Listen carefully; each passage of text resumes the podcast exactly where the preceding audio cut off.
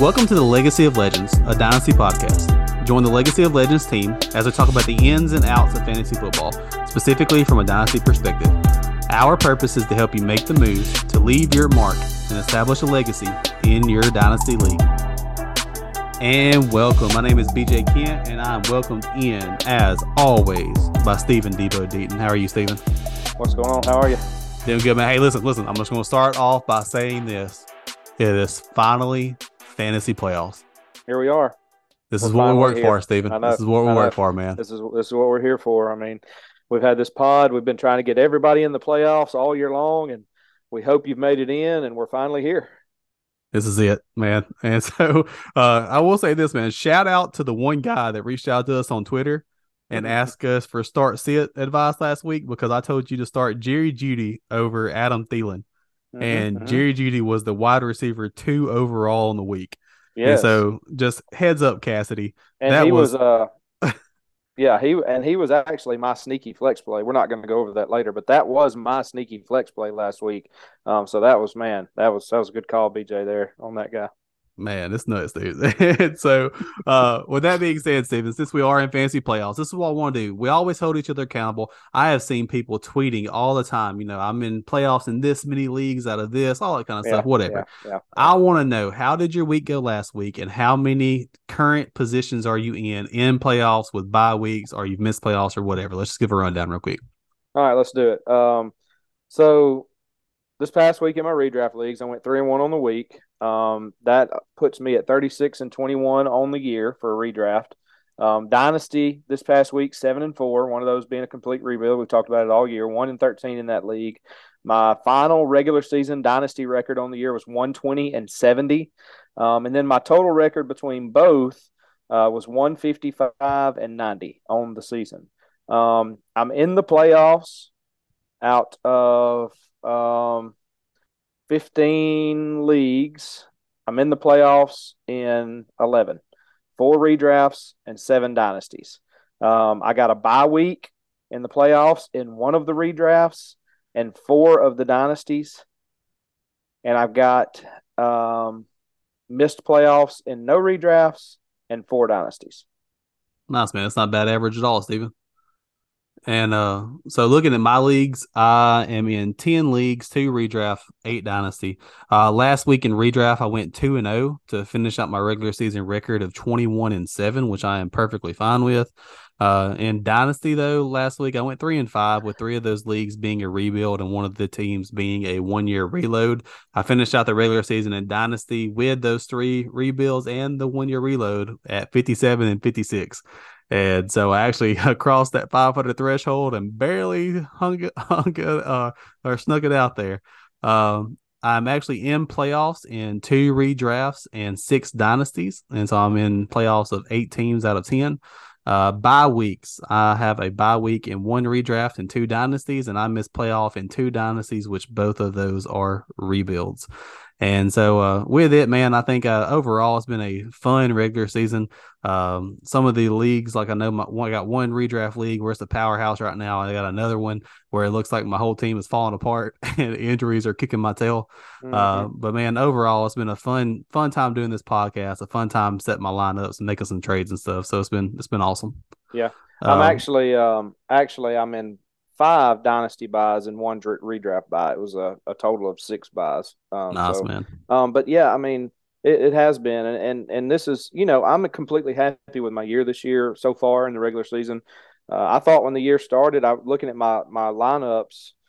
I thought I was in contention for playoffs, and out of my uh, eleven dynasty leagues, I thought I thought realistically nine to ten that I could make the playoffs. Yeah. And of course, things happen throughout the year, and uh, I, I do think I got two team two. I still have two dynasty teams where I feel like if the, if we started over today, I would make the playoffs. You know what I mean? So uh, yeah. uh, it, it, sometimes it just doesn't go that way.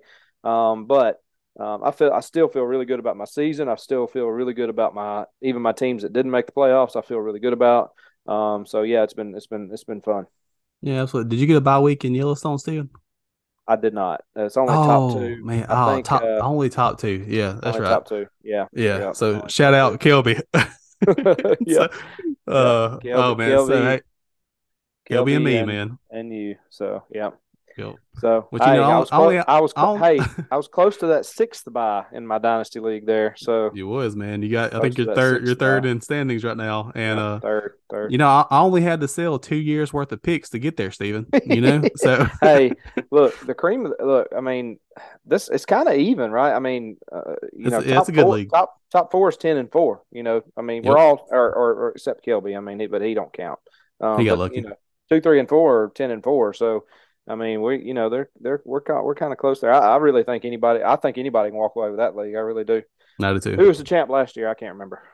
Ah, you know, yeah. That's, Uh, what'd you say? I can hear. What'd you say? Hey, so we said a while ago, Stephen, uh, about how injuries can kill a dynasty league. So let's let's do this tough transition here and talk about some injuries and stuff with this news Yeah. and notes segment. Yeah, let's go on with that. Um, I'm sure most of us know by now um, that Kyler Murray looks like he tore his ACL. I think it was actually confirmed yesterday um, from Yeah. a non non contact injury on the third play of the game Monday night.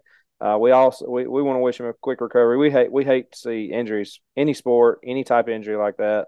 Um, however, this is a fantasy football podcast, and we talk about the ins and outs of dynasty leagues, as we say, and and then the fantasy repercussions, the dynasty fantasy repercussions of an injury like this.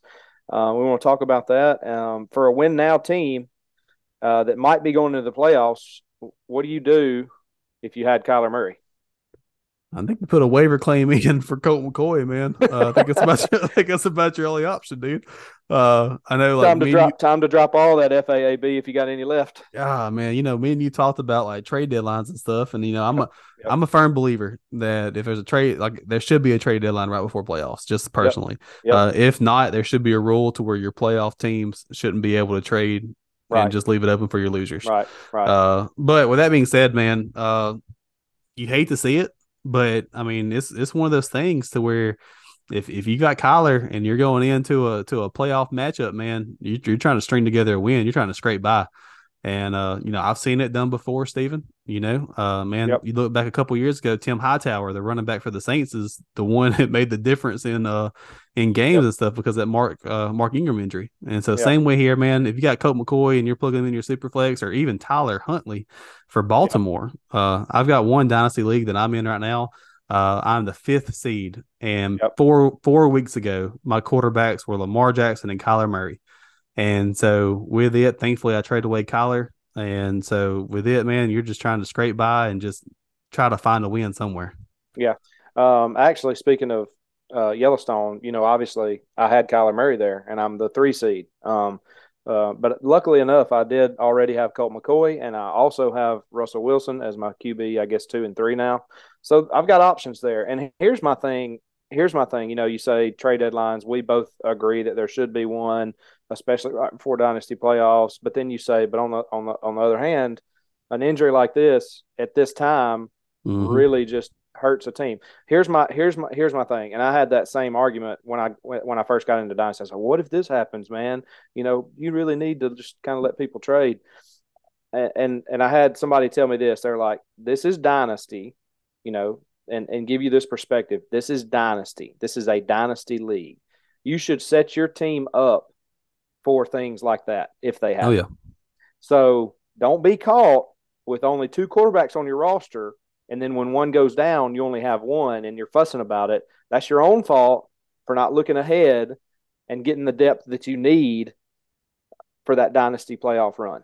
absolutely. And th- here's another reason that that I like uh, trade deadlines. Like I just I do not I I do not want to see a team that has finally made it to the championship sell the farm and go all in and then leave the league when they don't make it. I can't I can't like I'm not gonna and we're gonna talk a little bit about some more of that stuff later, but I, I don't want to see that. So I think it's just a good idea to set the trade deadline. Everybody knows it's coming. You've got plenty of time to set your team up if you feel like you can go for a run. If not, you stay pat and do what you need to do. But you know, there's no, there should be no, you know, it, it just is what it is. If you believe in a trade deadline, you have a trade deadline. That's what it is. You need to do your due diligence to get your team where it needs to be before that trade deadline hits. Agreed. Um, all right, so moving on. Tee Higgins suffered a re-aggravation of his hamstring during warmups on Sunday. Uh, this actually led to him only playing one snap before sitting the rest of the game out. Do you trust Higgins going into the first week of the fantasy playoffs?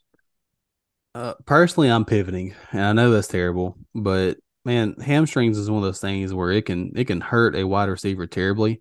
Um, now I'll be honest with you, I've got Higgins in one of my dynasty leagues, and I have a matchup the very first week of fantasy playoffs. And as of right now, he's in my starting lineup. Um, I'm the reason being is that I'm just going to wait and see what the next little bit looks like, uh, see how he's actually doing, uh, before I try to find somebody to put him in over the flex. Uh, but man, it's, it's it's tough to trust whenever there was no injury designation beforehand. Just the fact that he was questionable going into the game, and then uh, I want to say that the the head coach there, Zac Taylor, actually saw the the aggravation happen, noticed it, knew what was going on, and he, it was his decision to actually pull Higgins for the rest of the game, just so that way it didn't get worse. And so, um, and it's it's hard to trust whenever a, an injury like this lingers. You know. Yeah, it is hard. And uh, look, I, am not saying the Bengals are right or wrong, or Zac Taylor was right or wrong, but man, when when we're talking about uh, uh, uh fantasy sports in general, whether you're talking about FanDuel or DraftKings or um, you know any of these type of things like this, where there's money involved and the NFL is partnering with these people. I think NFL teams have to do a better job of of giving these injuries to people, right? Because yeah you started if you were like me you started Tee Higgins in most of your leagues this past week. Mm-hmm. you might have picked him up in a in a in a in a daily dynasty uh, session. Um, and if he you know if you did you just i mean you were done. The minute he the minute he didn't play you were done. And so i think that i think people have to do a better job of because you're right Tee Higgins had no injury designation on sunday morning.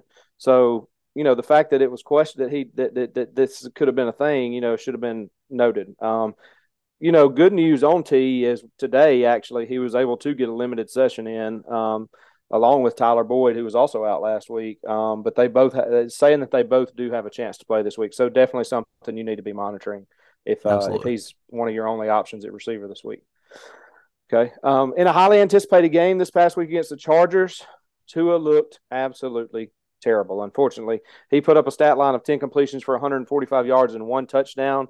He was actually saved by a long touchdown to Tyreek Hill, Hill where the defender fell down. Um, do you think this type of perform- performance is something that we can expect from Tua? Um, you know, just every now and then, or do you attribute this to the ankle injury that he suffered the week prior? Uh, man, personally, I think this is just one of those kind of come back down to earth moments for Tua. Uh, it seems like he has a couple of these every season. Uh, but man, I'm I'm still hopeful for the guy. I know that I've I've said it here on this podcast before that I had lost faith in him and things like that. But when you surround your quarterback with weapons like Tyreek Hill and Jaylen Waddle, which I know Waddle was even suffering from a, a little bit of an injury himself the past couple weeks. Uh, but with this, I I'm not going to sit there and write him off as a bad quarterback and not not trust him during fantasy playoffs when the system has worked all year long, you know? And so with Tua, like if I'm in a super flex league and I'm looking at him as QB two, or like in one league I'm in a one quarterback and I've got Lamar Jackson out, like I'm I'm still plugging Tua in. Uh, I don't think that the the ankle injury really did much last year, or not last year, last week. I just know that the Chargers defense really ate Tua up pretty much the whole game. And yeah. so uh, with this, I think he has a good bounce back candidate this week. Um, I expect him to to go out there and produce the numbers he's been producing all year long. Yeah, I still like Tua lot, and I don't know. Maybe this injury has been a little lingering. That you know, Chargers aren't terrible. He had a tough game last week against the 49ers. Um, you know, I mean, I I definitely expect him to get back on the same page. And even the even the even the great ones have bad weeks. You know, so you can't I mean, you can't just say like, you know, he had a bad week, he sucks again, you know, whatever. Um, but I think it was just a one-off. Probably he's he's going to get back on the same page. Uh, I think he's got a coach that really believes in him. He's got excellent weapons there. Um, so yeah, I just think you know he'll probably get back on the same page. Um, all right, the Detroit Lions came out of nowhere this past week, man, and upset the ten and two Minnesota Vikings. But did they really come out of nowhere? I think. I, mean, I, think, I know the Vegas lines were saying they were actually favored. Yeah, I mean, I think as we watch Detroit this year, just in general, if you look at them as a as a as a whole, they have been impressive. You know, for the Detroit Lions. I mean, uh, Jared Goff has been really good this year. Um, he had 330 passing yards and three touchdowns this past week. Is he the QB of the future for that young Detroit team, or do they draft a QB in the first round with that Rams pick? Oh man, this is a tough one, Stephen. Um, I have been leaning all year for them to go out and get a Bryce Young, CJ Stroud, whoever is left after the Texans pick. But with the way that they've been playing here lately, and Jared Goff actually being a formidable quarterback, man, why won't you use that pick and actually go get you a more foundational piece? Not saying like I know quarterback is literally the most foundational piece you could possibly draft, mm-hmm. but I mean, when you've got you got the likes of like Caleb Williams and Drake Maye and a couple more in the next couple years that you could very easily go out and get. Uh, man, I don't know. I think they, I think they're a, piece or two away from actually having a winning record. You know, yeah. of actually going out there and competing for the division and things like that. And yeah. so I'm, I'm leaning that way here lately. You know. Yeah, um, I I had some people. I had I've had a couple dynasty people uh, before the season even started. There was a lot of question on what is Jared Goff this year? Is he mm-hmm. a cheap option? Is he a bridge quarterback? What's he going to be? You know, I mean, what can you get for him? What can you get for him? What can you trade for him if you need him? Um, things like that. I'll be honest with you. I'm on the side of this that thinks that Jared Goff could be that quarterback for that team, um, at least for the short future. You know, we'll yeah. kind of see maybe a you know three to five year thing here, maybe three year. We'll see. I don't know, but uh, just to throw some numbers at you, uh, sixty-five percent completions, already three thousand three hundred and fifty-two yards this year in only thirteen games, twenty-two touchdowns uh, to seven interceptions, um, a QB rating of ninety-seven, his highest QB rating since his 2018 season with the Rams. Wow. Um, um, so uh, look, man, he's he's he's been he's been really good for them, and obviously they've had Jamaal Williams who's been good. They've still got D'Andre Swift back there who's good offensively. Not to mention your boy Jameson Williams, first catch since his ACL tear, first NFL action was a touchdown, baby. Um, so look, I mean, he's got the weapons. They've got the weapons, and they've actually been sneaky this year uh, six and seven record on the year. So man, and just beat a ten and two Viking team, and really did it handily to me. Uh, mm-hmm. It wasn't, you know. So look, I, I I could completely see the Lions, you know, kind of giving Goff that option to be maybe a bridge and just see what he can do. You know, um, not go all in on a quarterback this you know coming up year here. Um, yeah, and Steven, I want I want to take this moment, man. I don't know if you remember this, but I think it's time for me to issue a public apology here. Um, I don't know if you remember, but back in the off season last year, I went on a rant about a certain wide receiver for this Detroit Lions team, uh, Mr. Amon-Ra St. Brown. Yeah, and I, I basically said that he was just the guy, that he was not a stud wide receiver, blah, blah, blah, blah. You said it. Man, man I'm going to be honest with you. I have been proven wrong this year. Uh, as somebody who drafted Amon-Ra St. Brown in a redraft league in like the fifth and sixth round of the 14 team, uh, man, dude has been playing lots out this year. You know, yeah. he suffered a couple of injuries and stuff like that. But man, I watched him on Hard Knocks this year as well during the preseason. You can't you can't help but like the guy, man. And so I know yeah. like previously I really thought that Jameson Williams was going to come in and just be the alpha there and things like that. And to be honest mm-hmm. with you, he mm-hmm. very well might be. But with how Amon Ra has playing, I think that he is he's up there in my dynasty rankings now. And I just want to say for everybody who believed in him and bought into the hype before the hype was even real, man, you're a real one. And so, yeah. you know, let me throw these numbers at you real quick, BJ. 2022 season stats 82 receptions, fifth in the league, 898 yards, 10th in the league, six touchdowns, 11th in the league. Mm. So that's wide receiver one written all over it, baby. All over it dude. And um, like I, I remember, I picked him up on waivers in a redraft league last year, and he he literally I rode him to a championship, man. And so, man, shout shout out for the Lions of seeing that diamond in the rough and just seeing the potential that was out there for sure. Right. Um, it's hard for me because BJ, I was on the same, I was in that same boat with you, man. I was kind of like, I didn't go out and say quite as much as you did. I mean, you just really, you really went out there. You know, you really went out there, and uh, we got the receipts to pull it. Uh, we might pull some some audio clips for next week. Uh, no, you know, we'll just we'll be all right. uh, but yeah, man. But I don't own any. I don't own any Amon Ra, and, and that's my that's my fault for for not doing probably what I needed to do and buy him a few places anyway. Um, but yeah, man, I, I, agree with you. He's he's he's been he's been good uh, for them for sure for Detroit. Um, all right, so T Law, our boy T Law, we've talked about him a lot this year. Um, finished as QB one on the week with an awesome performance against the in division Tennessee Titans. He put up 368 yards and three touchdowns. Uh, two of those touchdowns going to the tight end one on the week, Evan Engram. Uh, Evan Engram's stat line was 10 receptions, 152 yards, and two touchdowns. Man, a career day for him. We've talked about Lawrence uh, and our views about him, as I said in previous episodes. Um, but man, what about Evan Engram? What about this performance from him? Um, was this like just a fluky performance from him, or does does Lawrence and Engram have some true tight end one upside on a weekly basis going forward? Man, as somebody who played against Evan Engram in a must win game last week to secure a bye week and ended up losing because of it. Uh, I'm not a fan, you know, and that's just my personal bias coming in. Uh, but dude, my my thing is is that if this offense keeps clicking and they figure out how to use this guy who has been pretty much dead in the water since his rookie season a couple years ago, then man, more power to him, you know. Yeah. And so I think I think personally, I think he in a tight end premium league is worth a stash. Mm-hmm. And to mm-hmm. be honest with you, I'm plugging them in. And I don't I don't own a I own one Evan Engram share where I have Travis Kelce on the same team and David Njoku. And right. so dude will probably never see my lineup. But just the fact of this type of performance, I honestly don't think it's a fluke. I don't think that I don't think he has a high upside every single week. But man, when you look at his stats over the past couple weeks, he's putting up like decent numbers, you know. Yeah, he and is, he is. on a on a team where your best targets is Zay Jones and Christian Kirk. I mean, I think he's I think he's I think he's got tight end two potential for sure. Uh man, I think that the guy is uh I'll just be honest with you, BJ. Like I know he's had problems with drops and and you know, he just hadn't really lived up to his full potential, especially from, you know, draft day to now. But man, that performance last week can kind of show you the mm-hmm. what he's got in that tank.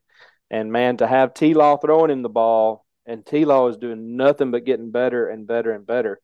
I think I think Engram's worth more than a stash at this point. I think I think he's got to be yeah. on a lineup. He's got to be uh, maybe even in your lineup, uh, depending on who your other options are. Because as we know, really right now, tight end is Kelce and then everybody else. exactly. I mean, it's Kelce and then everybody else. And then even Kelce over the past couple of weeks has kind of been not what he was early in mm-hmm. the year. Mm-hmm. Um, so again, uh, just with the landscape of tight end, you know, Kittle's not what he was. Uh, Waller not what he was. Uh, Zach Ertz is obviously hurt. Uh, so the top of the tight end class is just struggling right now. So I think if you own an Evan Engram who is putting up some big numbers, I think he's probably a must start at this point, uh, especially in tight end premiums and obviously two tight end leagues. Um, All so, right, so let me ask you. Let me ask you this, Stephen. I know you sold Evan Engram in a tight end premium league for two seconds. Looking back at it now, how how are you feeling currently at that moment? I think I still think two seconds is fair, right? I mean, yeah, even right even right now, like and so back then, obviously, then when I sold it, I really thought it was fair. But even right now, today, I think two seconds is still fair for Evan Engram. Yeah, I do too. And that's the thing, man. Like I looking at him now, man. You got a you had a spectacular rookie year with Engram in New York Giants, and then since then, like you said, he did he did struggle. You know, he struggled right. with drops. He he would have one good week about once a season. Uh, man, are we are we seeing a similar path of Kyle Pitts right here? You know, like I'm, I don't want to throw him in the same category as Evan Engram, but like I remember when Evan Engram was a rookie, man, he was touted as like a top five dynasty yeah. tight end. Like people, yeah, people was. were high on him. Yeah, you know, and I think we well, tend here, to forget that. I think here's and here's what here's what we're seeing about here's what we're seeing about the about the tight end position. It always, for some reason, it usually takes longer for these tight ends to develop all the time, yeah. right? Uh, and if you'll remember three or four years ago, even four or five years ago now, the, the top tight ends of those classes and those top touted tight ends were Evan Engram, they were David Njoku. Um, those were really the top, t- some of the top two right there. And man, look at what Njoku's doing this year. He's having an absolute breakout year too as a tight end. Um, Absolutely. So, so maybe we just need to take a step back and understand that sometimes these tight ends do take longer to develop, Kyle Pitts included. Hmm. Um, mm. So we'll see. We'll see. All right, Stephen. I know it's talking about Kyle Pitts and Evan Engram. Let's get into this new segment. Uh, so, just in all transparency, I think we're going to leave out the sneaky flex plays because we have realized that we are garbage at them. And um, to be honest with you, we'd rather not give you bad fantasy football advice. and so we have quit that segment. So speaking of quitting, uh, let's go into this new thing. So something that uh, we ended up having a guest host come in last week. Uh, just a, a Kel- Kelby Johnson, the the Dynasty Minion on Twitter, uh, came in, and one of the questions he actually asked us pre-show was actually how to handle people leaving your leagues. Uh, you know, now is the time for orphan teams, if we're completely honest, Stephen. Uh, and so with it, you know, I, I know there's tons of reasons out there of why people leave leagues. And uh, it may be that they have too many, it may be just personal stuff going on, it may be that they want to start new startups or whatever it may be. Uh, so as a commissioner, let's just kind of talk about some of this stuff. Uh, so just with the topic of dealing with people who leave leagues this time of year, Stephen, what is acceptable and what's not? What, what's your take on that? All right. I'm not trying to ruffle any feathers here, um, but I am going to give my opinion on this. Um, I commish six of my own dynasty leagues, and I'm actually co commish of two more, so seven dynasty leagues. And over obviously the past few years here, I've had multiple people quit you know, for various reasons. Obviously, COVID came and a lot of people couldn't afford it, and there was just a lot going on in people's lives, and I understood that. That was that's perfectly fine.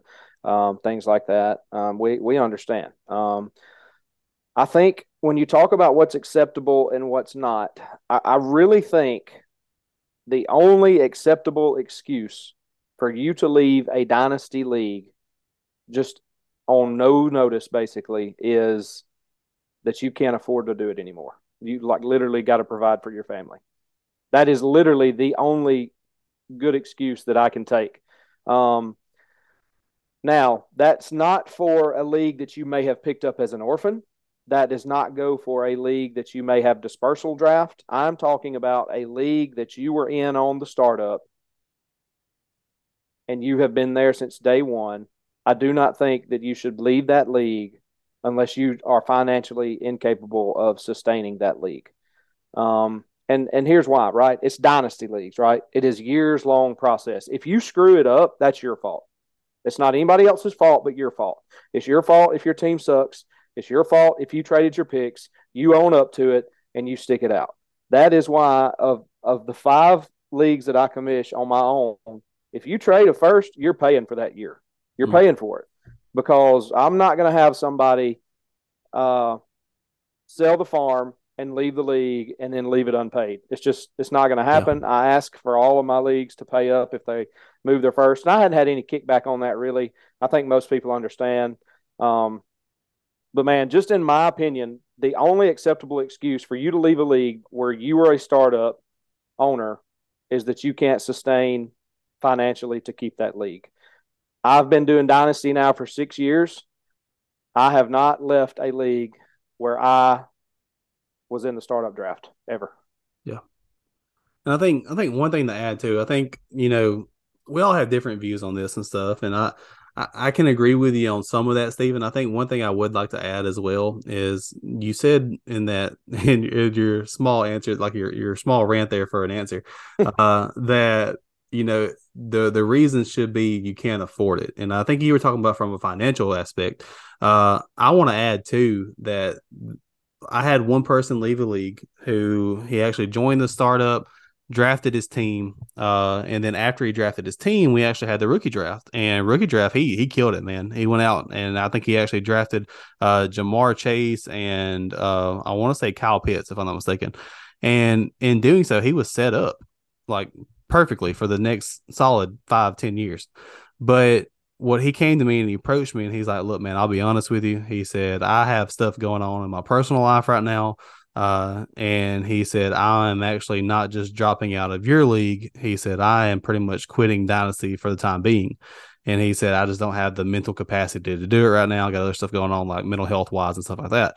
And so I think it's not just affording it from a financial aspect. I think it's also affording it from like a time management aspect of also just in the sense of like, hey, look, you know, if you're transparent with your commissioner and it is hurting your family, not just from a financial standpoint, but even if it's hurting your family from the time that you poured into it, or the time that that you're too focused on this to actually sit there and have family time and stuff. Which I know, like me and you, we make sure that we we're there with our family. We're in, we're spending time with them, right?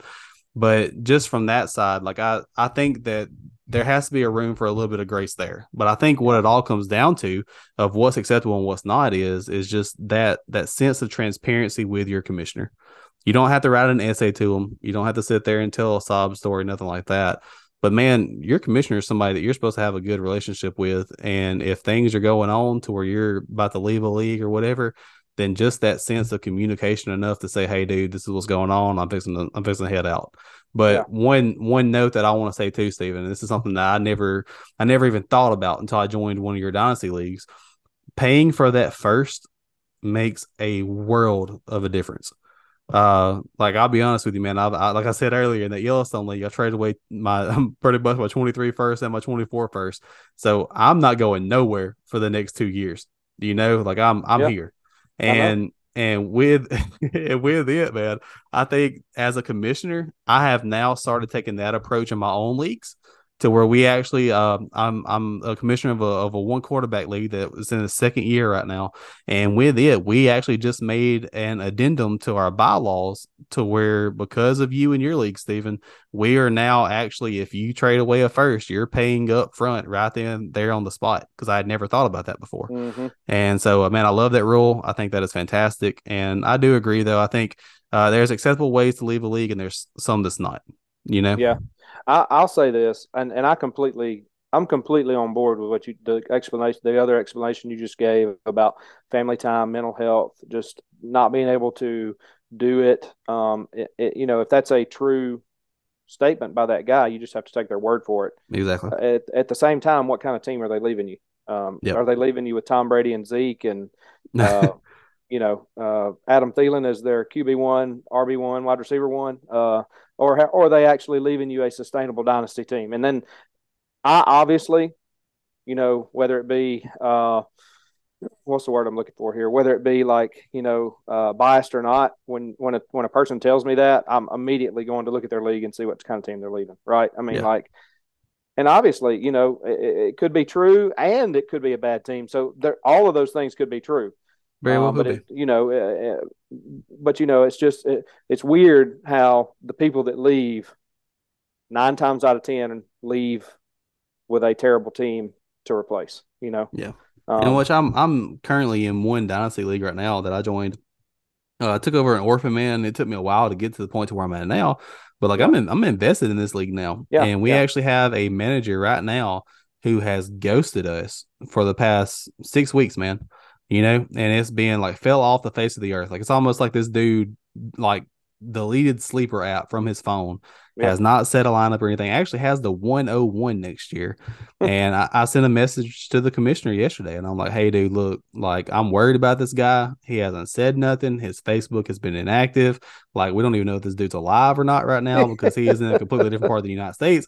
And I was like, what is your game plan with this team? Right. And he's like, I'm going to let it ride to the off season because he's already secured the 101. And he's like, and hope that over the next couple weeks he says something or gets back involved or whatever. And he's like, but if not, he's like, I'm just going to have to sit there and, and fill the position. And yeah, so yeah. that kind of that leads us into our next question, Stephen. How do you how do you fill that position? And also, when do you do it? So, like, if you had somebody right now who knows they're not in playoffs, they're like, "Hey, I'm out. You know, I appreciate it. Whatever. And yeah, how how do you go about filling it? Like, do you go to a buddy and you're like, "Hey, dude, you want this league?" Do you sit right. there? Do you post it on Twitter on my fantasy league? What's what, how yeah. do you usually do it? Um, I've done it all of those ways. The, the in, everything you just said, I've done. Um, and and and and you look, you got if you're a commissioner and you've got people leaving right now, obviously, kuda. I mean, really and truly, if you are leaving a league right now, it's the time to do it. You need Absolutely. to tell your commissioner right now, like you're do you if you've told them now you've done your job as far as when you need to leave. Now I'm still Agreed. not saying it was okay to leave, like, um, but if you are leaving right now, is the time to do it. Um, eh, but as far as the commissioner standpoint of one of when you feel it, I, I think you wait till the off season. Like, I, there's I no there's no rush to fill it right now. You just let it be what it is. Obviously, no transactions for that team, no trades for that team. Um, that team is just basically locked after that uh, owner has told you they're leaving, it, it's basically not theirs anymore at this point. Um, so it's just locked. And then when the when the fantasy playoffs are over, then you can start doing what you need to do. Uh, you obviously need to do it before you have your rookie drafts, mm-hmm. um, and you need to do it in a fair amount of time before you have the rookie drafts, just to give that owner some time to see his team, dissect his team, and then make some moves to either get more rookie picks or you know maybe sell rookie picks that he has. Who knows what he wants to do with that team? Now, how I feel it is going to be obviously. I've asked people like you. I've asked others that I trust will do a good job that I know personally. Um, and then if there's really no interest there, or if I just want to maybe have a fresh person in a league, um, then I do go to Twitter and I will say I will screenshot the lineup, I will screenshot the pick, uh, their picks that they have. Um, I will give the information that needs to be given, and I will put it out there and have people respond to me. And I actually vet the people. Like, uh, you know, I need to know how many dynasty leagues you've been in. I need to know if you understand what dynasty leagues are. I need to know, yeah. you know, your financial capabilities. I need to know that you know how this works. Um, because I've actually turned a few people away because they just didn't understand what it was, you know. Yeah. Um, so I think it's super important that you do vet those people, um, and that um, you know you do your due diligence there. Um, I vetted a person who was double masked in their profile pic. I just couldn't do it. I knew I couldn't deal with that person. I oh knew in my heart of hearts that I couldn't deal with that person on a personal level. So he yeah. was out. Hey, man, but anyway, that's not that's not here nor there. But uh, hey, that's a, that's a commissioner note right there. You know, hey, check out their profile pics. Yeah, uh, but anyway, yeah. I mean, you you were double masked in your profile pic. You got immediately xed. So, hey. um, anyway, uh, but yeah, man, uh, I, I think uh, there's there is multiple ways that you can fill it, um, and, and, and, you know, again, you know, how do you pro- how do you appropriately leave a league?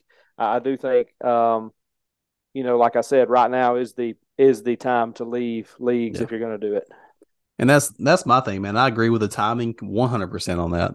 Uh, also agree with the fact that you said you wait until the fantasy playoffs are over because even most of the time we as commissioners have a have a team inside the league as well, you know. Yeah. And yeah. so we got other stuff going on too. And to be honest uh, with you, I'm usually in the playoffs. I'm not worried about filling the league. Yep.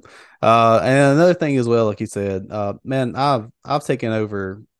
I think I've taken over three orphans right now, possibly four altogether, uh, just within the past three years and two of those was MFL. Uh, one of them was your league. You texted me, I was like, "Hey man, take one of these orphans," and I was like, "Show me the best lineup you got," and you showed me, you showed me, and I was like, "All right, bet." Uh, and then uh, same thing with Kelby. Kelby had a dispersal draft, and yep. what I did is I actually saw that on Twitter and was like, "Yeah, man, sure, you know I'm in." Uh, and so I got my feet wet with Devi there, and then the the league that I talk about all the time on here that I rebuilt, and now it's a, a, competitor with it. I actually saw that it was an orphan that was posted on Dynasty Nerds Facebook page, and I mm-hmm. reached out and did that. And so, like with me, what I realized is is that through social media, through friendships and things like that, that you can build through Dynasty, man, it's awesome. You know, like half the people I would have never met, I would have never been able to be in a dynasty league with them and stuff like that. So, right. like for instance, guys that I think of, like my the league that I rebuilt and stuff, I got people from Indiana in that league, people that are all the way overseas, like in uh, mm-hmm. Germany and a couple more places. And dude, mm-hmm. that's awesome. And I know, like even with the Yellowstone League, we had an orphan this past year. Uh, you reached out to Twitter, and I think we had Dustin Church come on. And so with it, man, you know, I, I agree 100% with you there, man. I think there's multiple ways to do it. And then the biggest thing is you want to have active members who can bring something to your dynasty league. Mm-hmm. And whether it be in the form of like just conversation or moves made or whatever. Um, but talking about leaving leagues and Stephen, uh, the last last question I have for you is how do you appropriately leave a league? If you are debating on this, if it's an orphan to where you just ain't got time to put into it no more, uh, how do you go about sending that message? Like, what is it? Just hey, man, I'm out, or is it like, like I said earlier, this big long essay of like, here's my three points on why I'm leaving. How how do you go about it? Yeah, I don't. You know, uh, kind of like what you said. It doesn't have to be an essay. I think a commissioner deserves an answer though, of a reason. You know, um, yeah. because I'll be honest with you. You know, you, you're commissioner. It's not.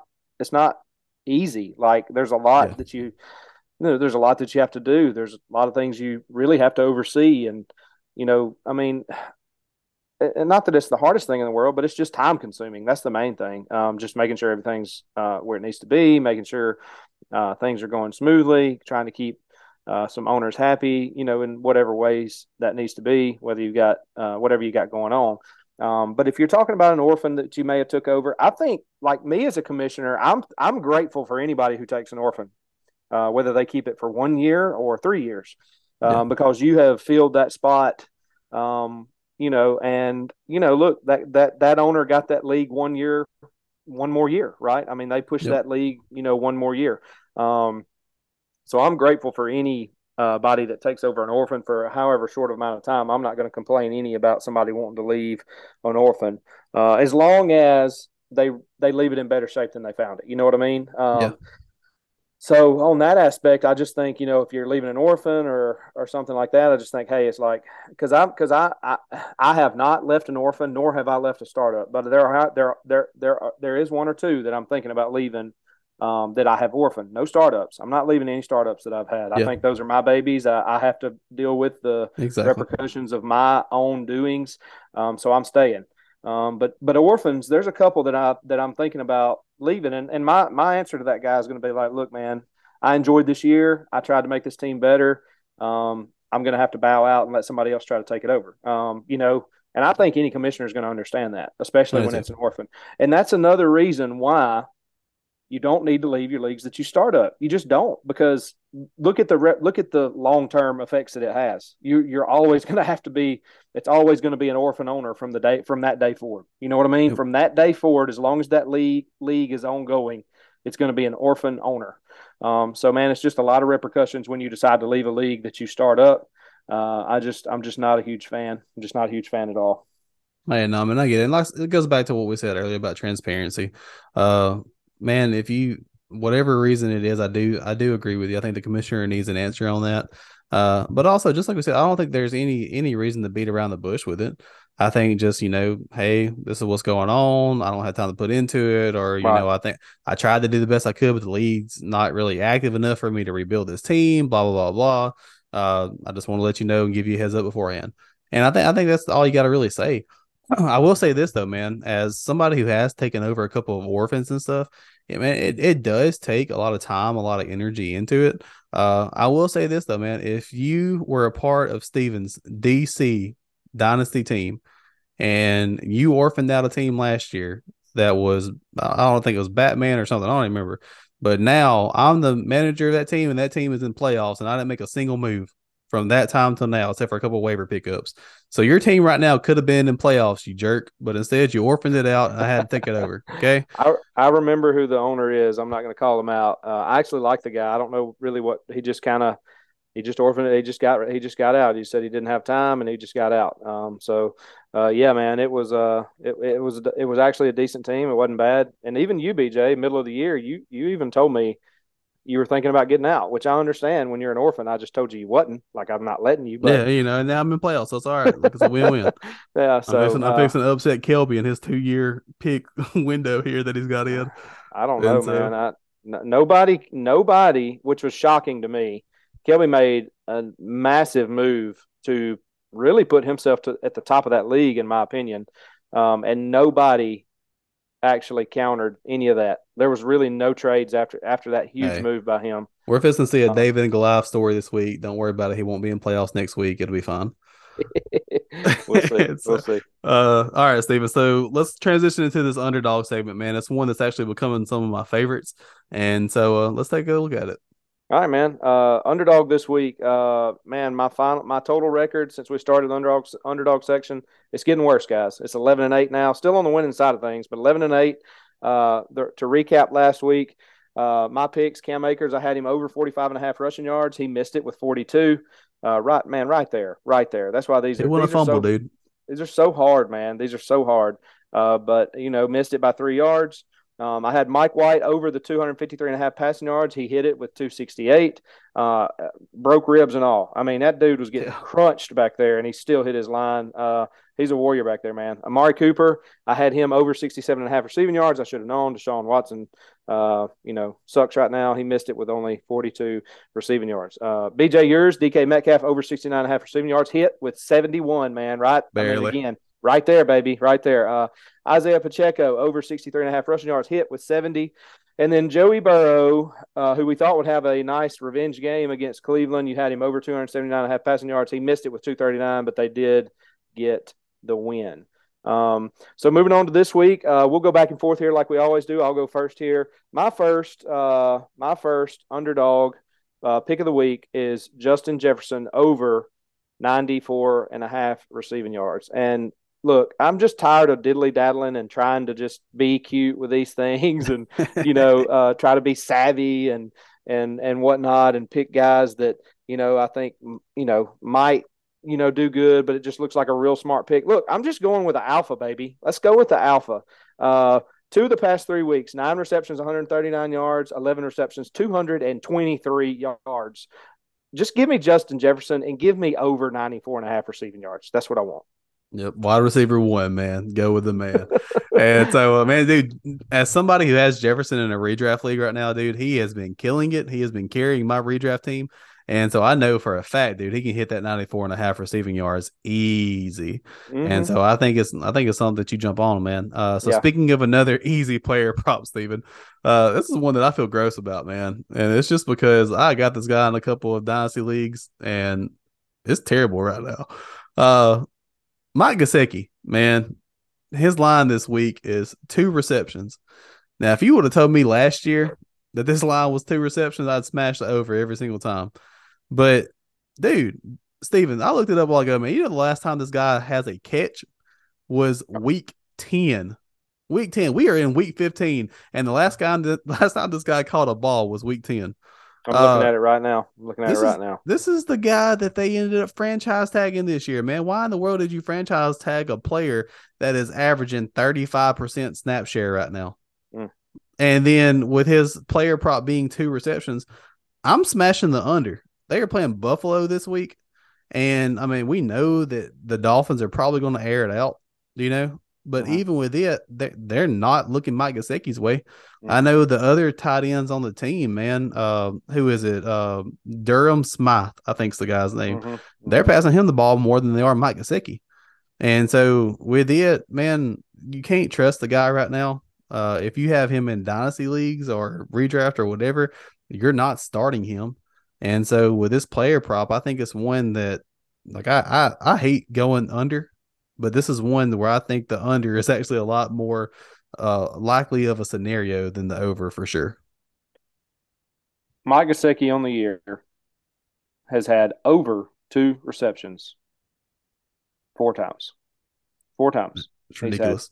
three, three, six, and four on four different occasions. Um, in the past three weeks, four targets total, zero receptions in the past three weeks. Um, offensive snaps those three weeks 39% last week 20% the week before that 50% the week before that. Um, so man yeah it's just it's really really nasty really really ugly. Um, and i'm like you i don't like doing i don't like taking the unders um, but but man that one feels pretty safe because even if even if he gets two it's still a push because it's not one and a half or two and a half, right? It's two. Yeah. So if he gets two, it's still a push. You don't lose money. So technically, to lose money on this player prop, he has to catch three passes, which he has not done again uh, since, let's see, he has not eight. caught three passes since week eight. So, you know, I mean, do with that information what you will. I love the player prop here. Um, it is not one of these um, go with your studs props. This is a actually savvy prop that I really like. Um, yeah, so I think what it there. is, man, they got, they got tired of seeing him do the griddy in the end zone, and so they're like, let's just not throw the ball no more. Yeah, let's just not do that. You know. Um, all right, going going on, moving on to my next one here. I don't love it, but I like it. Um, I'm going J.K. Dobbins over 53 and a half rushing yards. If you watched the game this past week, uh, if you've seen any highlights on J.K. Dobbins, he actually broke a big run this past week. Um, he finished the game this past week with. Uh, let's see here, looking at it now 15 attempts, 120 yards, averaging eight yards per carry. Did have a touchdown, had a long run of 44 yards. There was some worry on that long run. It looked like he uh, might have pulled something on that long run. Did you see it? Yeah, man, he was running with a hitch almost. he was running with a hitch. It, he had to be cramping, right? He had to be cramping on that on that run. Uh, it just looked kind of funny, um, but obviously he was okay. He came back. He came right back in. Uh, again, had the 15 carries for 120 yards. Um, and, and, man, I, I, like this prop this week. I mean, there's no Lamar Jackson. You know, they're going to probably try to run the ball. They're trying to uh, win the game. So, uh, uh you know, I really like this prop of 53 and a half rushing yards. I think JK is the guy. Like, I don't think, I don't yeah. think it's, I don't think it's a timeshare. Like, obviously, Gus Edwards is going to get his work. Uh, Kenyon Drake maybe get a, a, snap or two or a pass, you know, catch here or there. But I think Dobbins is the guy that they're going to be leaning on here. And, and I, I really like the 53 and a half over here. Yeah, man, especially if they got Huntley or even the other quarterback starting, the third yeah. string guy. Yeah. Uh, dude, you know they're going to run the ball. And mm-hmm. so, man, if Dobbins comes back and he is feeling himself again, I don't, I don't mind this line a bit, Stephen. I'll be honest right. with you. Yeah. Uh, and so I know I just I just pretty much crapped on taking the unders all the time. Uh, I'm going with another under, and it is Josh Allen under 0.5 interceptions. Uh, man, he's playing against Miami this week. But the biggest thing that I'm looking at right now when I look at Josh Allen's numbers is that over the past three weeks, he's only thrown one interception. And that was actually against Detroit when I chose the 0.5 under interceptions as well mm-hmm. in mm-hmm. that game. And I believe, if I'm not mistaken, it was actually because of a uh, blocked pass mm-hmm. deflected. And uh, so with it, man, he's been careful with the ball here lately. But as well, Stephen, I don't know if you look, if you're looking at Josh Allen's numbers and stuff, man, mm-hmm. but his his passing attempts have actually been down mm-hmm. uh, to where he's not passing 40, 50 times a game anymore. He's actually right. kind of in that upper 20s, lower 30s now. Yeah. Yeah. And so uh, man, what it comes down to is is that they're they're playing lights out. And yeah. so, uh, man, I expect him to go out there to throw a couple touchdown passes. Uh, and honestly, he's been careful with the ball and against the Miami defense, I'm I'm looking forward to it. And so I'm I'm hitting the player prop here. Yeah, if you go back to Week 11 when they played Cleveland, uh, there was a no interception game there. Then the prop that you took um, against Detroit, one interception there. Then uh, Week 13, no interceptions against uh, uh New England, and then no interceptions against uh, the Jets this past week. So one interception over the past four weeks um, I get it, and you just happen to you happen to take the under on the one he threw, which is just really yeah. bad luck. Um, but yeah, you're right. The attempts over the past four weeks, 27 attempts week 11. He did jump to 42 week 12, but then back down to 33, and then this past week 27 attempts. So you know he hasn't been throwing the ball as much. He's been uh, a little more careful with the ball, and I don't know if that's got a lot to do with his shoulder, but I'm sure it's some. You know, they're trying to take yeah. some off of him. They don't want him just completely out there slinging it every single time. I like this prop, BJ. This this prop is one of those things that uh, it's just so you know volatile, right? Because any tip ball can turn into an interception. Mm-hmm. It might not even be his fault, but then that's that, and then it's over. You know, so um, it, anything can happen. Uh, but I do like this prop um, here on the under Josh Allen's interceptions. All right, my last one here. Again, not fooling around any this week. Uh, man, I'm going with the studs this week. Tyreek Hill over 76 and a half receiving yards. Um, and look, we we talked about Tua earlier and his struggles the past week, two weeks here. Um, but man, we're talking about we're talking about Tyreek Hill, right? I mean, we're talking about the guy. We're talking about the man. We're talking about the fastest wide receiver in the NFL. Um, and I really do look for uh, Tua to kind of you know have a get right game, get back on the get back on the same page here. I think, and I think I think the coach will do everything he can to get he can he can, that he can to get to a uh, back where he needs to be. Um, if you look over the past three weeks, he has actually hit that number every week: 85 receiving yards, week 12, 146 week 13, and then this past week, 81 receiving yards. I like the prop of 76 and a half receiving yards. There's, you know, there's not been many times this year he's been under that. Uh, if you look at it, let's see, one, two, three, four times this entire year he's been under 76 receiving yards. One of those times he actually got all the way up to 72, so he was really close that week. Four times out of 14 weeks he's been under. Give me yep. the number, give me the over on the 10 weeks that he went over. Um, so give me the over 76 and a half. Yeah, absolutely, man. I love it, dude. I think Tyreek can actually break off a 70 yard pass in, a, in an instant. Uh, we saw that this past week. And so I think we, even with the shin injury and whatever else he has going on, I think this is a line he can very, very easily hit. Mm-hmm. Uh, my, my last one that I'm going with is Trevor Lawrence over 254 and a half passing yards. Uh, I know this is bold, man, but T Law's been playing lights out. They play against Dallas, who actually has lost a couple of starting cornerbacks for the year. Uh, actually had another injury in the secondary this past week, but the player was actually able to come back. Uh, they Dallas defense, man, they just got torched by the Houston Texans, you know. And mm-hmm. so with it, man, I'm I'm expecting T Law to go out and just ball out, man. Uh, over yep. his last couple weeks, uh, last week he threw for 368 yards, like we mentioned earlier. The week prior, they played Detroit, where he only threw for 179. The week before that, he played Baltimore, where he threw for 321. And so, what you're beginning to see is they are handing this offense over to Trevor Lawrence. It has been killing some Travis Etienne numbers, but at the end of the day, man, I think it's best for that Jaguars offense to just put the ball inside of the one of the best young quarterbacks in the league right now. Uh, let him just play lots out, man. He's been actually, I think, um, attempts wise and passes like upper 30s, yeah, upper 40s.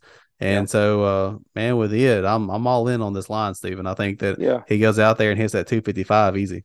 I like it. Uh, going all the if you want to go one week further back than the Ravens week uh, against the Chiefs week, uh, he had 259 passing yards. So again, over that number that they're asking for from him this week. So three out of the past four weeks, he's actually went over that yardage that they're asking for this week. They're playing again Dallas, um, who is a a very good offense. No matter what struggles they may have defensively, a little bit, the, their, their offense is really, really good right now. Uh, so you expect a little bit of a high flying game. You expect Trevor Lawrence to try to keep up with Dak and company, and uh, you know I, I do. I expect him to hit that over. Um, just a little sneaky one for you here. If you look at T Law's numbers, no interceptions the past five weeks, zero. Mm. Zero interceptions five weeks in a row. So if you have that player prop, if you really like that, if you like taking that interception prop, you know, it might be one you want to look at. Uh, you got a hot quarterback who's not throwing interceptions, zero interceptions the last five last five weeks. Absolutely, man. Uh, and so during this time, we want to take time and just thank our listeners, man. We appreciate every time that you guys are actually able to listen to our podcast and give us feedback on it. Uh, and so with that being said, man, follow us over on Twitter. My personal Twitter is at AfroDynamics116. Stephens is at SDeaton24. You can follow our pod over on Twitter at LOL Dynasty Pod, as well as over on Facebook by just typing in the title of our podcast. Uh, we also want to take this time and just thank another podcast as well that has shown us support each and every week, and that is Jab Step, a fantasy basketball podcast. Our friend Ben over there is actually just, uh, man, having a good time talking about fantasy basketball and all things NBA. And so uh, we're in a couple of dynasty leagues with Ben. We appreciate everything that he does of being an active member in these dynasty leagues. And so if you like basketball, if you just like hearing some guys talk about, uh, I know they just did a, a, couple of episodes on throwback jerseys. And so if you uh, if you like anything basketball, man, go check him out. I'm actually supposed to be recording with him tomorrow night on his podcast. Uh, and so y'all listen up over the next couple of weeks. Uh, but Stephen, I always turn this over to you, man. Let's hear some final fantasy advice. Yeah, man. Uh, be happy to do it. Uh, look, I know this has been it's kind of been a little harsh show, right? I mean, we've kind of probably not made some people happy here, but I think you know at the end of the day, if you play this game, you need to play it the right way, and I think that uh, we. I think that I do. I really think that you and I both kind of know what we're doing to this point, um, and we try to run our leagues to the best of our ability. Uh, and we want good owners. Um, and so I think uh, to be a good owner, you need to know your league settings, right? Um, and by knowing your league settings, you need to know what your taxi squad uh, taxi squad settings are. You need to know what your roster settings are. You need to know what your trade settings are. You need to know what your tiebreaker settings are, um, and all of the above things that, like that. Uh, this past week, I had a guy message me and ask me, "Hey, what do you do if your bylaws say one thing and the settings in the league say another thing?" Well, that's obviously an error on a commissioner's part um, to where the setting didn't match the bylaws. Well, the bylaws are the end all be all, not the yeah. settings of the league. Um, so that's why it's so important as a commissioner to do your job as a commissioner, create bylaws for your league, and then have all of your owners know their league settings. Uh, the question, you know, was actually uh, which one overrides which. Uh, the bylaws said total points for broke the tie.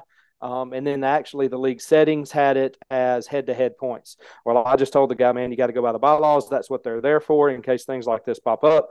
And uh, that's what they did um, on that scenario. But man, you just need to know your league settings. You need to know uh, your playoff formats. You need to know how you're getting the uh, 101, you know, each year? Is it a consolation bracket? Is it uh, potential points? Uh, what what is it? Right? Is it no. worst record? There's there's so many different things that it could be.